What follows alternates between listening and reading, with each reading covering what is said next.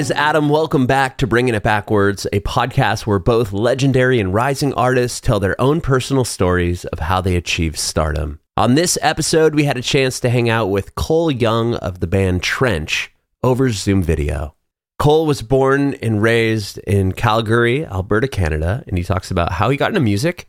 His dad is a drummer, played in bands his entire life, and Cole would go as a young kid to watch his dad's band play. So he got a drum set at five years old. He talked about learning drums, eventually learned piano and then guitar.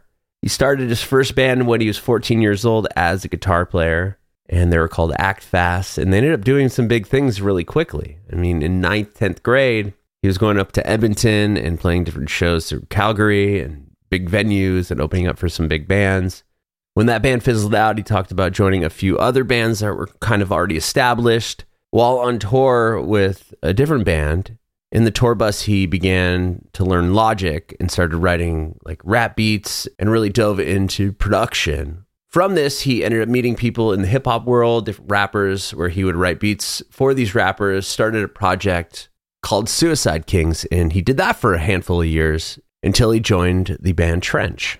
He talked to us about going to one of the first Trench shows. They only played a couple before he was in a band, but he said it was pretty cool to actually watch the band that he ended up joining before he was actually a member of the band.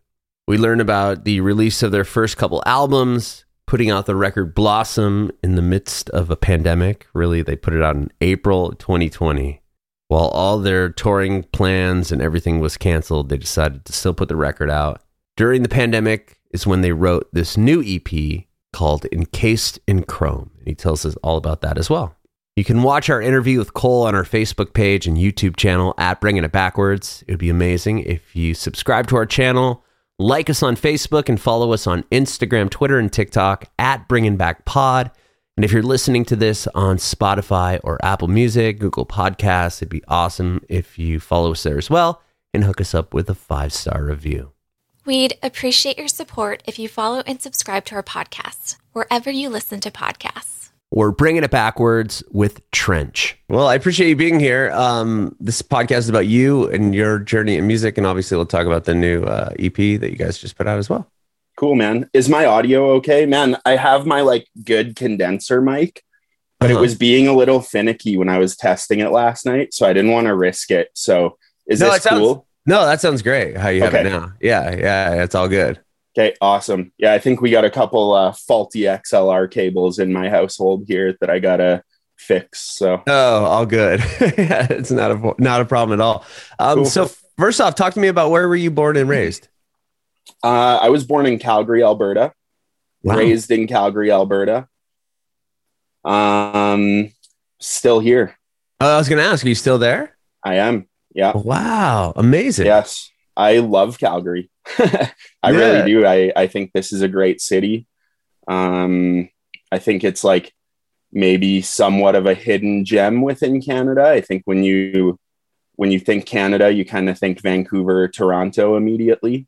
Mm-hmm. And uh, yeah, Calgary's a, an awesome place. So, how far away is Calgary from like Toronto? Uh, who 40 hour drive probably. Is it really? Like it's, I'm so, it's like I'm across so... the country. Well, okay. So where am I thinking of then? So I'm on the western side of Canada. So I'm oh, close, you are. I'm That's where I was confused. Vancouver. You're yeah. okay. You're closer to Vancouver then. That's yeah. where I was. Confused. Yeah, we're on the Pacific thinking, side. Okay, I was thinking that you were on the, the eastern side. That's why I asked that. Oh, okay, dude, so well then, all good. Yeah, yeah, I get so confused with uh, geography. I'm terrible at it. Me too. Okay, so then you're too. close to you're close to Ventura, uh, uh, Vancouver. Then, so how far would it be from there? Uh, we're about like a nine hour drive from Vancouver. Okay, so still not that close. Not like incredibly close. The cool thing about driving to Vancouver, especially as a band, is there's um, a place to stop in between called Kelowna. Okay. And you can have an awesome show there, but it's like a beach town, kind of like small little city, but um, it's in the uh, it, it's basically surrounded by lakes. Uh, oh, so in wow. the summer, like when we play Vancouver, we'll do a quick pit stop, play Kelowna, hopefully have a day off there to hang at the lake and stuff like that, and then make our way to Vancouver. But um, but yeah, like everything in Canada is pretty spread out. It's not Right. like touring the US or something where we can hit a different city every couple hours, which would be amazing. But yeah. Uh, yeah, that's what I've I've noticed that if you're a band touring Canada, especially if you if you know you're from Canada and like you mainly would just stay within your country, like it's a nightmare, right? To like, I mean, as far as like getting around, you could drive day like a day or I mean, forty hours. That's you know that would take you what like a week to do. Yeah, at least like a few days of just nonstop driving. Uh, and you better have multiple drivers because, you know, like if you're taking the nights off and stuff, it's going to take you about a week, probably more. Um, a lot of bands will play Vancouver, Mm-hmm. come to Calgary, play Edmonton, which is about two and a half hours north of us. Okay. Uh, and then they'll dip into Montana and start playing the states until And they get they to get the. East Coast, and then they'll go up to Toronto. Ah, okay. That so makes a lot. That's the smart thing to do. Is like if you are gonna tackle Canada on a tour, uh, you're doing the U.S. in between the the coasts, okay. and that just means you know you're playing a show every night. You're not driving a week from Calgary to Toronto. Uh, so, and that's probably why some bands don't play Canada as well because of the logistics of setting up Mhm. a tour like that and having to cross the border multiple times on one tour. Like it can be wild. So, Yeah, I was going to say that. That's got to be insane, and especially well with the past you know two years of everything that was happening, uh, with all the restrictions and coming in and out of countries, like that, I'm, that made it even more of a nightmare. I'm sure. oh, absolutely. Um, we were supposed to go on a tour right before uh, the the pandemic hit. We got approved for our work visas for the states, which is great. You know, that's a, a feat in itself. Uh, but it is it what is I hear, possible yeah. for even small bands like we are, you know, to to uh, get a visa and do this properly. But uh, immediately after that, all of the borders uh, implemented different rules, new rules. Uh, they're still fluctuating and changing all the time. So um, I think it's getting better now. Uh, like I think now I'm seeing more tours and bands from the states coming up into Canada now. So I Mhm. do think there is, you know, if you are up here working, like they're gonna let you come work. So, um, so yeah, uh, let's cross our fingers for for 2022 that all these tours that are scheduled, you know, actually happen. follow through and and happen because Yeah. it's so exciting to see on social media and everything like what's Mhm. going on i'm like yes things are happening but Right. you know we can't get our hopes up too too quickly For sure. Well, growing up in Calgary was what was that like? I mean, are you on the coast there on the west coast or no? no we're not like directly on the coast but we are uh we are like the next major city over from vancouver which is Right. on the coast Mm-hmm. um but yeah we're we're kind of landlocked i'm i'm actually like from the rocky mountains like calgary is is at the foothills of the rocky mountains Oh, amazing. um, so like we are our bread and butter is like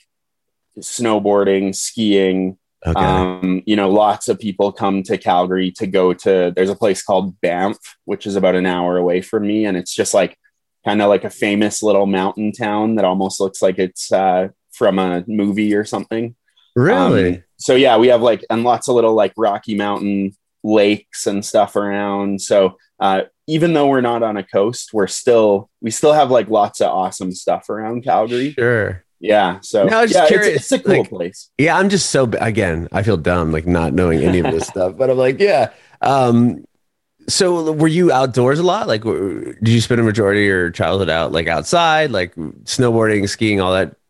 Yeah, man. Um, and I think because Calgary in the in the winter, it can it can get pretty cold. Uh, we were pretty lucky this winter. It didn't didn't really get too cold. We were, you know, it it was kind of like hoodie weather almost all all winter here in Calgary, which is pretty unbelievable. But yeah, because it would get so cold in the winters, normally before global warming really started catching up to us, um, we basically in the winter you sit inside, play guitar, write music, and go snowboarding. Uh, you know, we're we're always going to the mountains and stuff, and then then, then in the summer you're outside, uh, you know, hiking, doing things in the mountains, um, really taking advantage of the summer weather because Calgary in the summer gets quite hot. So Mhm. uh, we we you you see it. You know, as soon as the weather starts changing from winter, people are like walking around our city in flip flops and stuff. like, you know, people are just like, yes, it's it's almost here. So right. um, but yeah, I was an outdoorsy kid for sure. Uh, cool. I still try, man. Like I, we definitely take the mountains for granted. Um, ask pretty much anyone that grew up here; they'll tell you they Mhm. take the the setting for granted. Um, because a lot of my my friends that are not from Calgary but live here, they're like, man, like they're they're in the mountains, you know, every weekend type. Right.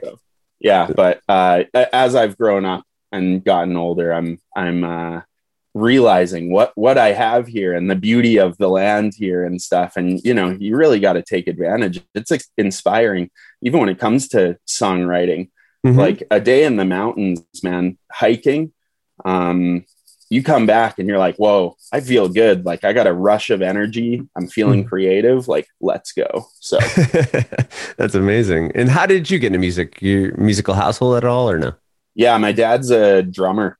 Oh, amazing. So, Professionally so- or just Uh, just he was for he was for a long time um and he also owns a business like a woodworking business too so Okay. um he he kind of was doing both usually through his whole life and um he still plays the drums and still has like a jam band and they'll play at there's this spot called the blues can in our city Mhm. and uh, like they'll go play there and stuff all the time. Like he's you know living his best dad, old man life. No Sure. offense, dad, love you. Um, but yeah, so I grew up in a in definitely a musical household. You know, my mom.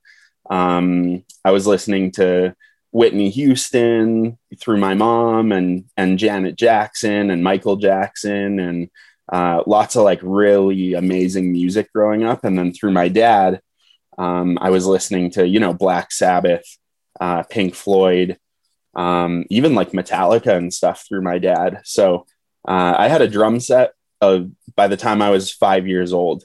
So I, Really? I truly started on on drums, which is funny because in every band I've ever really been in, I've played guitar. Uh, but yeah, I, I started on drums and um, probably picked up the guitar around like 11, okay. uh, 12. And that's when I started getting more into like plugging into an amp and like electric guitar kind of blew my mind after so many years of playing drums. I was like, man, I could turn this down and like put it in my headphones. And, you know, it could be midnight and I can be in my room just writing stuff or playing Mhm. along to my favorite bands or whatever. So, yeah, I really started getting attached to the guitar. But uh, every now and then I'll still play Tommy Trench's drummer. I'll still play his kit just for fun, you know, make sure I still uh, have my rhythm and everything a little bit anyway. That's cool. That's amazing that you weren't a drummer for other bands because drummers are so hard to find, like a dime a dozen, right? I mean, like, you know, it's like, at least where I was, I mean, growing up, when I tried to play in bands, and, you know, played guitar terribly. If you ever wanted to jam, it was like the, the, the, the um, drummer always had like the pick of the litter. It was like, who did they want to play with? You know, it was like, Yeah. and you know, like if you're a drummer, you could choose anyone, and then if you're a guitar player, you just hope the drummer wanted to play with you. yeah. it's you it's so true you you nailed that um and it, it's funny because uh if you're like a good drummer you can go far you know like you can go far if you're a good drummer and have the ambition and motivation. Like like you said there's there's way less drummers than there are guitarists. So Mhm. um but yeah i don't know what it was with me wanting to gravitate towards the guitar. I think when i was like 14 ish uh, i started my first band and it was all because my one of my best buddies who was a drummer um he was like man why don't you play in like a, a metal band or a hardcore band on guitar because i was just like riffing around while he was at my house he's like Mhm. i'll drum so i think it was like literally that moment that i was kind of gravitating towards guitar because I found a drummer. Right, know, you had a drummer. who was down and wanted to play and like write music and stuff. So I was like, awesome, dude. I'll play guitar, and I guess the rest is history. You know, I'm. It surprises me too that I took guitar as far as I have when starting as a drummer. I really feel a lot of drummers, you know, they've been they're tenured And Mm. once you start playing drums, you oftentimes stick with that instrument Mhm. as as your main gig. So yeah, a little backwards for me, but I think it worked out for the best. You know, sure. I I look at drummers now, even Tom from Trench, and I'm just like, man, I can't do that shit. Like, there's no way. So uh, yeah, so really, like, I'm uh, I'm better off where I am on guitar for sure. For sure. My son is about to turn six next month, but he we gave him a drum we got him a drum kit when COVID started, but we got him the electric kit. So uh, yeah, so the neighbors didn't want to like, you know, kill us. Yeah. Uh, but uh, yeah, I'm, a buddy of mine's a drummer and for a, a bunch of different artists. So I called him. I'm like, dude, like what?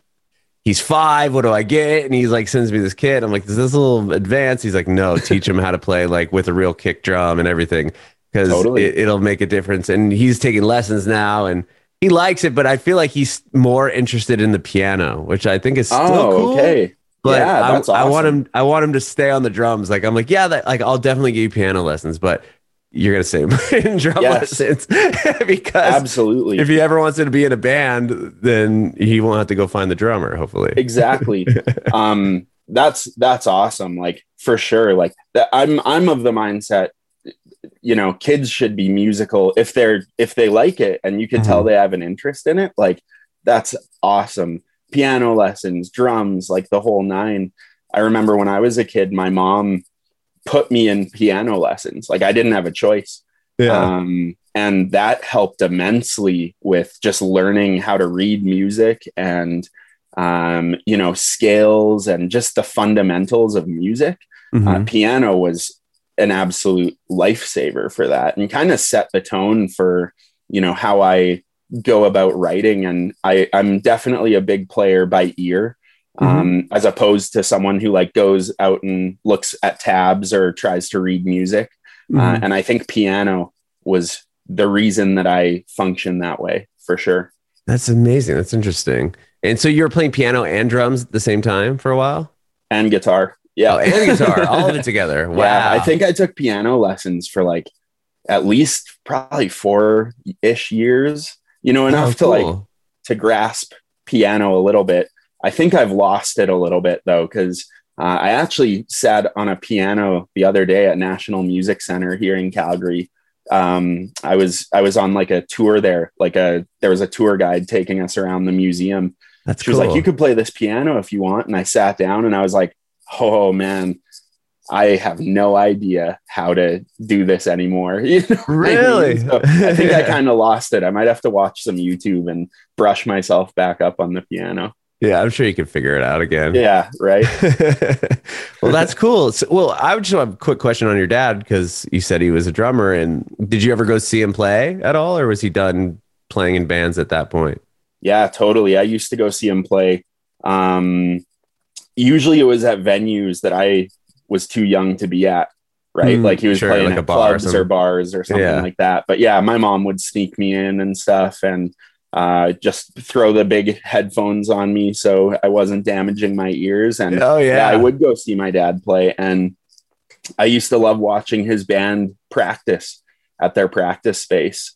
I would literally just sit there with my own drumsticks and like a, a drum pad and just kind of drum along to what they were playing. But if it wasn't for my dad, there's no, absolutely no way I'd be in music right now. Uh, that was super pivotal. And, you know, him being such a music guy, of course, that rubs off on me. Kind of like Mhm. with your son, you know, you, if he's already, if he's, He's six interested. Yeah. and he's drumming, that's, that was exactly kind of the age range where I started at. So it'll That's most cool. likely be with him forever in some capacity. Um, and, and I know for me, it was because of my dad. So That's am- that's amazing because that's something like I want for him, you know. um, And but I'm like, am I going to be that parent that's like throwing stuff at him, and then he's like, I don't want to do this. I'm like, you're going to do it, You know? Right, and yeah, then he's just going to resent me and not and hate music because I'm throwing it at him. But uh, yeah, hopefully not. Music's enough. cool, right? So yeah, it's like right. most kids are like, oh man, like who doesn't love making a bunch of noise and like especially with drums, just getting to you know, Good- just good beat point. the drum skins. Like that's Yeah. so satisfying for a kid. So yeah, Yeah, we'll his see. Friends will come over and smash. Yeah, definitely. I definitely. He, his friends will come over and just like want to just hit the drums all day, like smash it. Actually, Oh, yeah. run it through uh, that same orange amp that you have behind you. Yeah, Because my I have an older son and he plays guitar. He's learning guitar. Um, so we bought him that amp, and because the kit's electric, and when the teacher comes over, we plug it into that orange amp, and it sounds pretty good, like coming Oh, out through there. But I need to get him a new speaker, I think. But Cool. uh, yeah, it yeah. ends up it ends up sounding pretty good, just even coming through the guitar amp. and with the electric drums, I mean, you could patch any sound onto there too. So even more options and fun, you know? yeah, Uh, yeah. I have a little electric drum kit in the basement of my house. oh, And, cool. Um, yeah, my dad gave it to me like maybe two or three months ago. Oh, And, amazing. And they're so fun. They're so sick. Like I, uh, you know, I I like it. The volume knob is is really awesome. Like the it really is. go down there at 10:30 and like jam out a whole record if you want, and no Uh-huh. one even knows you're doing it. right. Yeah. I mean, it's not very loud at all. And when you're hitting them, and it's the loudest thing for us is we he, he we have a two story, and so the drum kit's on the top floor. So like when he's hitting the the kick, it's like do do. like, Right, You can hear it downstairs, but I don't care. I'm like, play it as No. loud as as long as you want, as loud as you want. I don't care uh, as That's long as you're awesome, playing it. But uh, yeah, that uh, that's awesome that you started on off on drums. And so Yeah. you said you started playing in a band. What if when your friend that was a drummer said let's let's start something, and then how long were you in that band for? Was it just something that you guys screwed around with? And then what was the first kind of you know step in the I want to do music full time direction? Yeah, I was uh, it, I was about 14, and we started a band called Act Fast, um, kind of like a hardcore band, like a, That's a cool name. yeah, a kind of punky hardcore band. Yeah. There's a band. So I, yeah, I started going to shows when I was really young, like probably a year before that, or maybe two years before that. Just going to local shows. You know, there was lots of all ages shows here, and um, you know, a lot of friends in my junior high uh, were already into music and and and going to the local shows and the local scene uh, before I was. So I kind of got introduced to that through through like grade seven, junior high Mhm. school type thing. Um, so once we started, once I started listening to that stuff, the heavier music and hardcore punk rock, uh, I was like, man, yeah, like my buddy's right. We should start a band. Uh, like I'd love to write stuff like this, and just you know, was always creative. Always wanted to to to play shows and to make music and make records at the time. Make you know CDs and burn my own music to my own CDs and stuff. Like I was all about all of that. So um, Act Fast actually got like somewhat popular within Canada. Uh, we were lucky, man. We we got to play some amazing shows. Uh, we got to open for some awesome bands at that time. Like just being such a young kid, uh, being exposed to like the industry and and playing like some of the bigger venues in the city and stuff was really really wild. Uh, like I remember my my English teacher once I got to uh, like grade 9 10 i remember my english teacher like letting me leave early uh, because I would have to like drive to edmonton or vancouver to like play with act fast you know so being a high wow, school so you guys were and, like, doing stuff like We were, like- and that young. I mean, that early on in high school. Yeah. Wow. for sure like uh, for being that young i thought i had like i was like whoa this is insane like wow this is so cool and even just playing like edmonton was uh, just a trip for us you know Sure. luckily uh, one of the guys in my band like he was just old enough to have his license so we were able to like drive to the shows and and make this happen for ourselves um, i can't tell you how many venues like we couldn't tell we were like under 18 too Oh, you know right, right. we kind of right. had to like play the show and just like leave and hang outside after just because we were not all of us had were like of age and of stuff age. yet Yeah. uh, so yeah that was my first band um What were some of the? You said you got to play with some big acts. Like, is there somebody off the top of your head you can remember playing with and being like, "Oh my gosh, I can't believe we're opening up for so and so." totally there was a band that i was super influenced by writing act fast and they were called ceremony have you ever heard of that band ceremony The name They're- sounds familiar. They're still I- around. They've changed themselves sonically quite a bit Okay. since then, but they used to just be like a really heavy, kind of thrashy, hardcore band. Mhm. Um, they were really like, like spearheading a, a genre uh, within heavy music. I think that that not a lot of bands were messing with at the time. Um, super heavy. Now they're kind of like almost like an indie rock band. Like they've changed their sound so much. Oh, they're still amazing. But check them out after this Yeah, I uh, will. podcast. But um, Ceremony, that was a band that I was super influenced by. Uh, my band Act Fast used to like cover one of their songs and stuff at our at our gigs, and I remember we got to open for them. So you know, we were kind of almost like starstruck, even though we were playing like a community center opening for uh, for this band that we all love to listen to. It was it was like a dream come true at the time. That's know? cool. So- and I still remember that show vividly. And um, yeah, I still I still listen to that band too. I don't know if they're as much of a, an influence for my writing as as they used to be, but I still really just that show resonates with me and that band. I think because of that, I have such a soft spot for that band. That's incredible. They're from California. I just looked them up.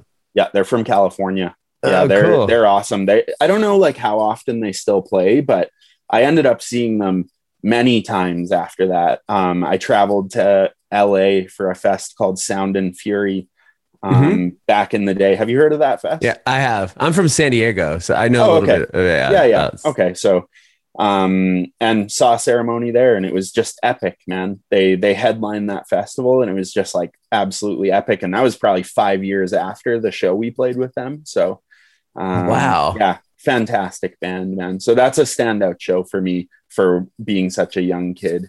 Getting That's able, cool. being able to do that. Yeah, I'm gonna check them out after this. They're from uh, the like around the Bay Area, San Francisco Yeah. area. Yeah, yeah. That's awesome. Um, so that I mean, with Act Fast, how long did that band stay around for? And like, you know, what, what like as it fills us out, like, tell me what what was next for you? so through playing in act fast i met uh, a few guys from the city over like i was telling you before Kelowna, Mhm. uh, Kelowna british columbia. And act fast and their band born for battle. We would play together. Um, we ended up just i ended up starting a band with those guys.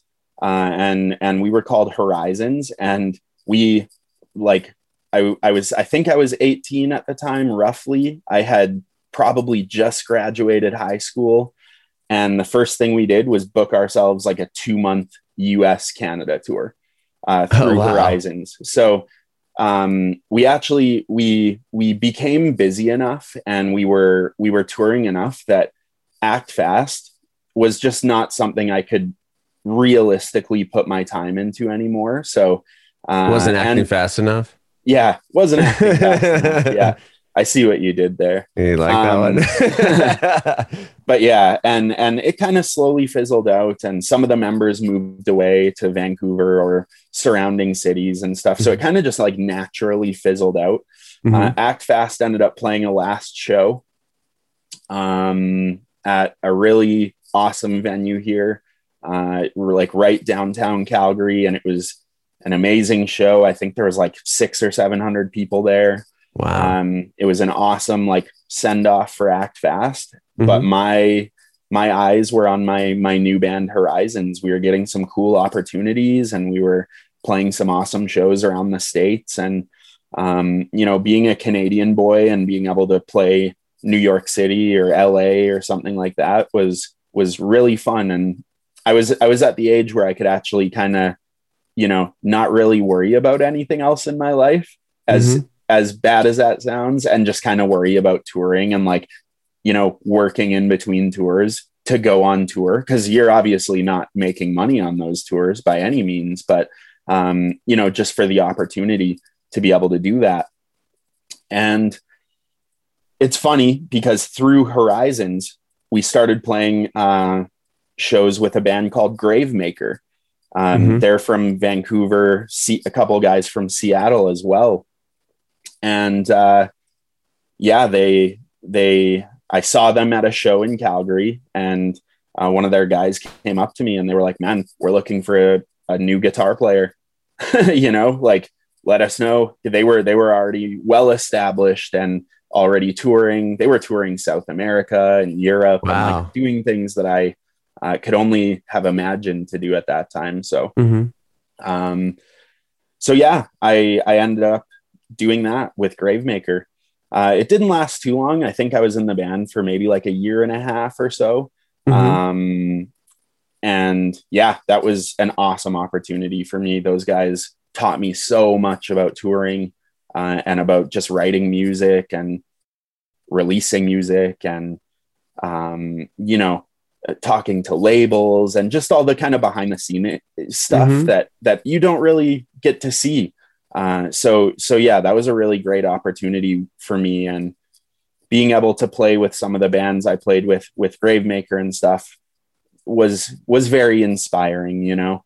Mhm. Um, it definitely changed my life. I could I could probably um, I could probably say that was the turning point for me to where I knew I wanted music to be like a full time thing for me was okay. was when I was with Gravemaker. So yeah, I went Act Fast, Horizons, Gravemaker, uh, and then then I kind of ventured out to to other things as well. So Okay. Well, with Gravemaker, did that did the band end up stopping, or or was that hard to like you know making that decision? Like, okay, now this is what I really want to do. I'm really going to pursue doing music. And you said the the band you were you played with the band for about a year and a half, and then after that, what like how do you like what where did you go from there? And like, did the band stop, or like wh- where where did that leave with you? Yeah, so they were so Gravemaker was was awesome because I was also like doing production at the time and getting kind of dipping my toes into uh, doing music production. So okay. um, making beats and Mhm. doing engineering and just general music nerdism in Logic and Pro Tools. And I got really into like samplers and drum synthesizers and stuff like that. So um, I was actively like in the Gravemaker van when we were on tour, like doing production on my laptop in the back seat, like Oh, making wow. for different artists and different rappers and stuff like that. Um, I think it was a combination of things that that made me leave Gravemaker. One was the touring schedule. Mhm. Uh, I I think I was too young at the time. I think that I was overwhelmed by how much we were on tour. To put it Yeah. bluntly, you know, like mean, I, I be- just don't. I was that was probably overwhelming, right? yeah it was crazy and like to sustain myself in between tours and like you know i had a pretty solid job here but it, it got pretty tricky sometimes and then you know it, it so that was that was one aspect of it that i just don't think i was ready yet like like i have been for the last couple years once i really matured and understood understood how touring worked and stuff Mhm. um, and I think it was a combination of me really wanting to pursue uh, production stuff as well. Uh, I really had a great time doing making beats for rappers and stuff like that, and I was getting really into it and Mhm. getting like somewhat busy. So uh, I met a guy, I met a rapper from Detroit when I was on tour with Gravemaker and Terror, actually Wow. and uh, we we kind of hit it off and we started a little project called suicide kings uh, Mhm. i made the beats and he rapped and um, i think that was the real catalyst for me leaving gravemaker was starting to take suicide kings seriously uh, i was noticing the trajectory of our music and you know we were getting cool show offers and stuff like that and uh, i think hip hop was really where i wanted to to lay my feet. Uh, Mhm. As you can tell, I've expanded since then. I still do suicide things and, and make lots of hip hop music. You know, I would say uh, I moonlight as trench guitarist and songwriter. You know, but Okay. but a lot of my time goes into making production for artists. That's um, cool. Yeah. So and then Suicide Kings. I mean, long story short, man, we released a bunch of vinyl um, on a couple different labels in Paris and in the States, and uh, we toured Europe three times. Um, I made some uh, some lifelong connections and um, kind of uh, crafted myself a little bit of a, a uh, career out of out of being able to do the production side of things. Um, yeah, that's Um, incredible to like go from, you know, being in these kind of heavier thrash bands and then you're like, I'm going to start making like beats, like hip hop beats, and then have it become something. you know what I mean? Like that's quite Yeah. that's quite incredible. And was that Thank something you. that was hard to I mean, when you leave the band, then it's like you're getting all these opportunities with with Suicide Kings, and then when do you come back around and is Trench like the next band that you form? Yeah, and Trench was years later. Oh, it was Um, years later. Okay. Yeah, so so I was I was quite busy with Suicide Kings for I would say like a good 5 years or so. Wow. Um, okay, so that became like the full time thing. That became my full-time thing. Yeah, for sure. Like that was that really truly was like my my uh my full attention almost because we were just busy, you know. Mm-hmm. and the MC from Suicide Kings, he was actually living in Calgary at the time. And he ended up moving back to Detroit. And obviously, like it, it can become harder to uh, to write music as often and as efficiently as we were before in the same room together. Now we're like right. he's in a different country. Uh, so Yeah. um so yeah it, i was still busy with suicide kings but i was i was looking to sink my teeth into something else uh, Mhm. as well like something tangible that i can do in the city. I really love writing with people you know i love writing with people in the same room. Mhm. um, i think because it was about probably five six maybe even more years displaced from the gravemaker times i was ready to play heavy music again. I had never put my guitar down or anything um, but i was ready to you know still fulfill my role as a producer and work with suicide kings and work with different artists and make beats. Um, but i wanted to dive into some more uh, heavy music writing as well. And that was um, when kind of trench came along. And yeah it came along at the perfect time man because i realized i kind of i have really bad anxiety.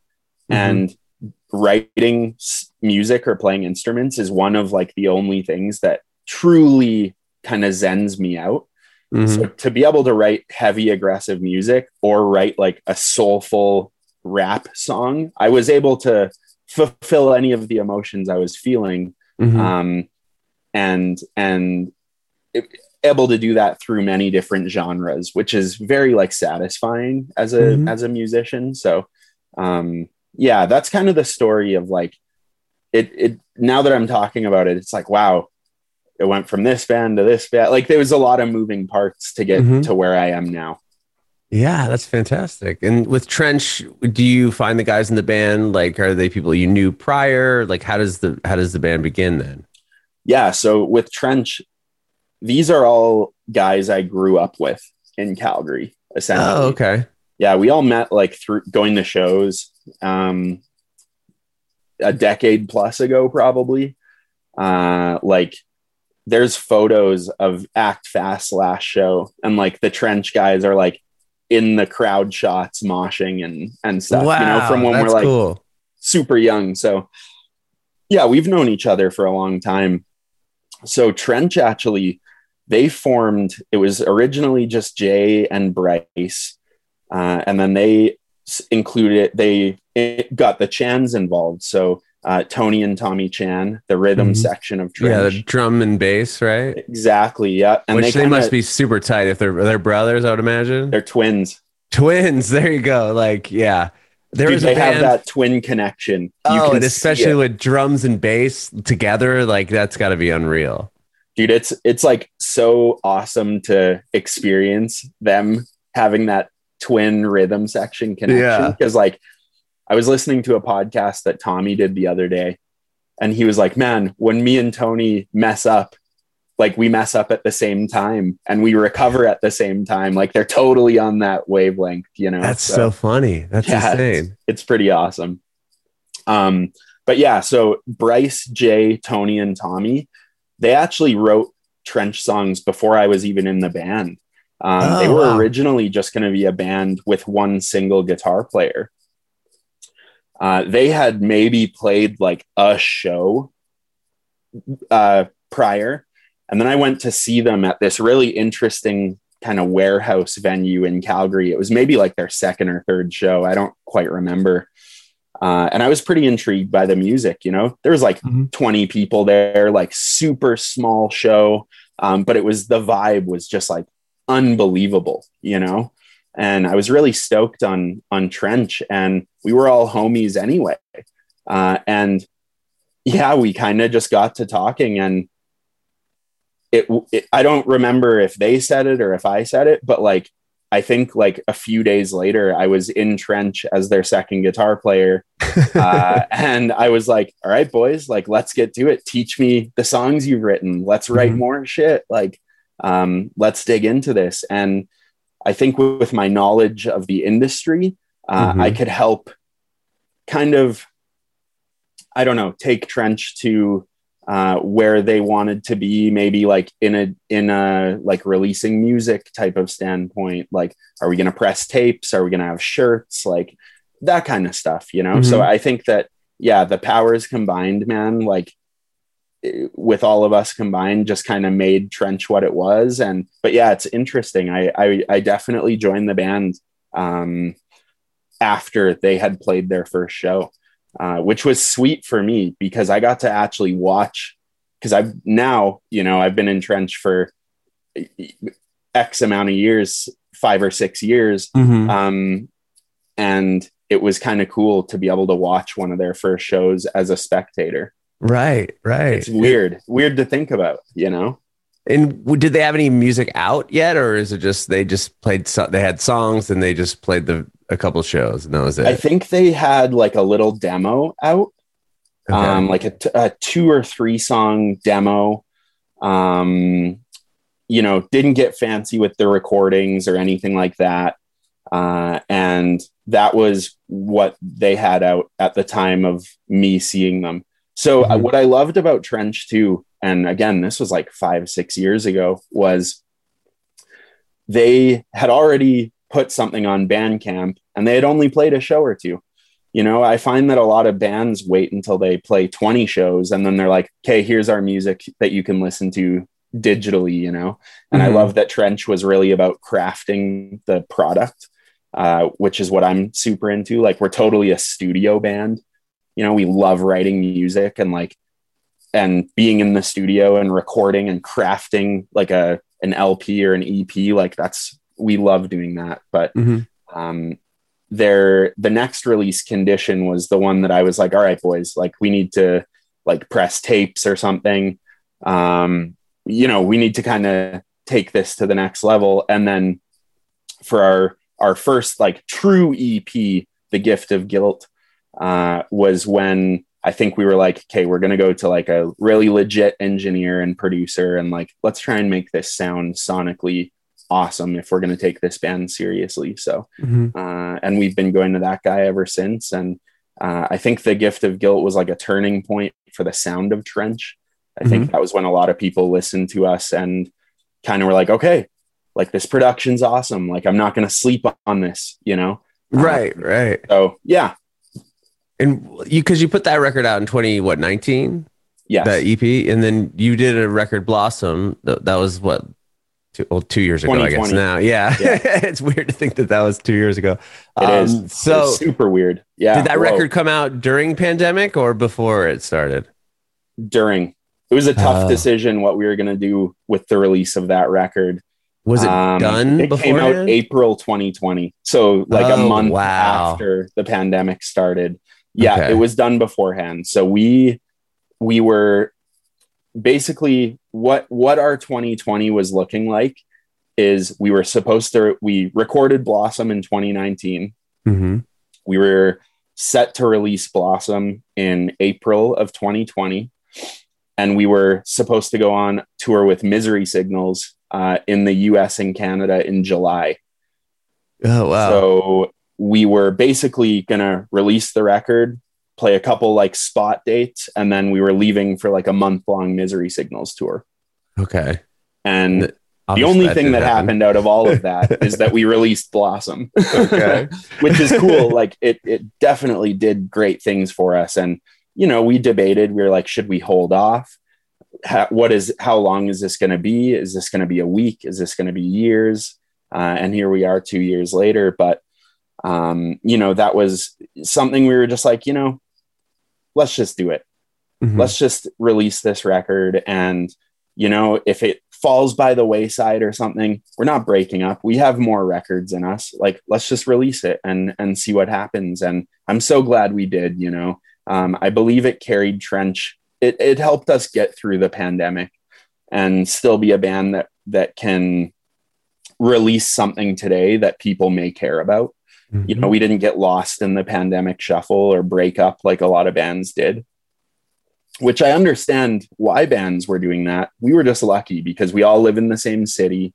You know Mhm. through the pandemic we could get together and write and uh, still go to the studio and and be creative. It was it was um, a pretty amazing thing in such like a dire situation that we could still be a band together. Hmm Yeah. And were those songs that you were able to work on and, and write throughout the pandemic? Is that what became Encased in Chrome, or were these are these even newer songs than that? Yep. Um, we wrote Encased in Chrome through the pandemic. Um, We kind of like, yeah, we were in in our city. The the COVID numbers were up and down and up and down, so we were constantly like shutting down and reopening and shutting down and reopening. So uh, the the record started with us just sending like stems to each other through Mhm. email, basically, uh, and kind of building off of that our our drummer Tommy and Tony, his brother, they're both like great engineers, and Tom has an awesome little studio set up in his basement.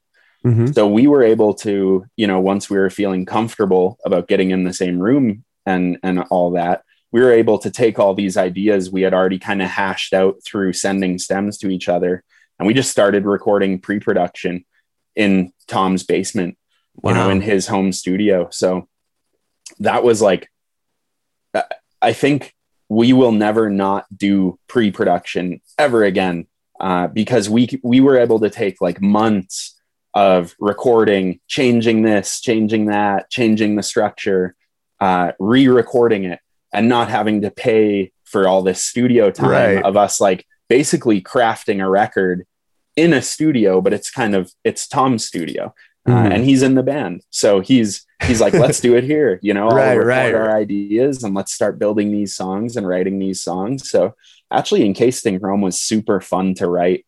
Um, I really want to continue writing trench stuff like that. Mhm. Uh, it's awesome to be able to listen to a song, knowing you're not putting it out for like eight to 10 months. So, oh, you don't like that riff there? Let's go back and rework that and change Right, we it. can change We it. have the time to do that, you know? Mhm. So, I think that was like a, a nice secret weapon for us to be able to uh, get as wild as we did on Encased in Chrome. And that's kind of how we're starting to write our LP right now, as well as like we we got stems floating around right now, like mostly guitar riffs. And I think once once we hash a few of them out, we'll start going to to the pre-pro process already, just because that's become a, a part of our writing process. Mhm. That's amazing. And with, Yeah. with with that record or with the new one, Encased in Chrome, you guys signed with Dine Alone. Yeah. What was that like? Um, I mean, they're a great Surreal. label. Yeah. yeah. it was, it was really surreal, man. Um, so yeah, like through the pandemic, it allowed us to focus a little bit more on like the the business side of Trench and what does this look like? Do we want to do to keep doing this in the DIY realm, which honestly none of us have a problem with doing that. We all grew up doing it uh, through our hardcore bands and just basically doing everything ourselves. Um, now the only difference is like we're a little older we all have jobs so like we can afford to do a merch run or we can afford to you know book the studio time or something but um, signing to Dine Alone slash new damage was uh, new damage is basically Dine Alone records like um, alternative kind of heavy Mhm. uh, label uh, subsidiary right. and um, signing to Dine Alone was just uh, it couldn't have happened at a better time. First of all, we couldn't believe we got a record deal through COVID. Right. Um, I know that's incredible. yeah, I, it was it was really odd in a time of kind of despair for the music industry. Uh, I was under the impression like labels just weren't signing or or anything, you know, because it was so uncertain with live shows and just being mm-hmm. able to properly do the business that a label would do. So the fact that that we did get signed through a pandemic was unbelievable. Uh, since like signing with them, they've really, you know, being able to kind of utilize the Dine Alone Records resources. Mm-hmm. Um, and and you know, they they they see our vision. Uh, they've never like asked anything of us creatively. They're just like, do trench, be trench, do what you would do.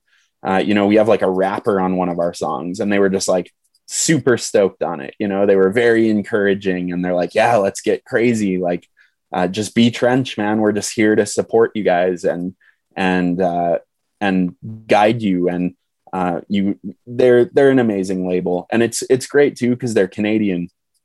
Um, I've noticed that sometimes it can be a little tougher for an American label to sign a Canadian band uh, hmm. You're immediately dealing with a band that you're going to have to like constantly get visas for it across the border, um, dealing with a different currency, um, you know, just all those little intricacies that come with signing a band from a different country.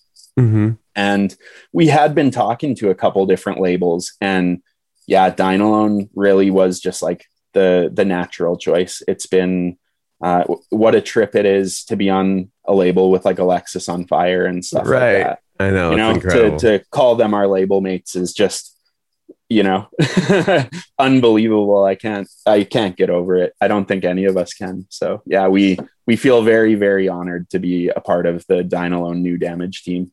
That's so cool. So cool. And thank you so much, Cole, for doing this, man. I really appreciate your time. Dude, of course. Thank you for your time. It was uh, great talking to you, man. Yeah. I have one more quick question. I want to know if you have any advice for aspiring artists. Um, just do what feels right. I think that's my advice, you know. Uh, if if you want to be like a guitar player that just sits at your house and learns blues and that's where you want your your your musical journey to to start and end then do that. If you want to be the next like bieber then i think you should push for that and do that because it is all possible you know? Um, and that sounds kind of cliche but as a guy who's kind of on a small uh, you know seeing different things happen to my own band i'm realizing wow like you really just have to commit and you really just have to like chase after exactly what you want and make a plan for your for yourself uh, for your music you know? Whether that's learning an instrument or uh, pressing your band onto a cassette tape or touring the world. Make a plan make a goal and uh, follow through you know? Do everything you can to follow through. And that will put you in a in a great space regardless of if you get massive or if you're just having a good time like noodling around on a guitar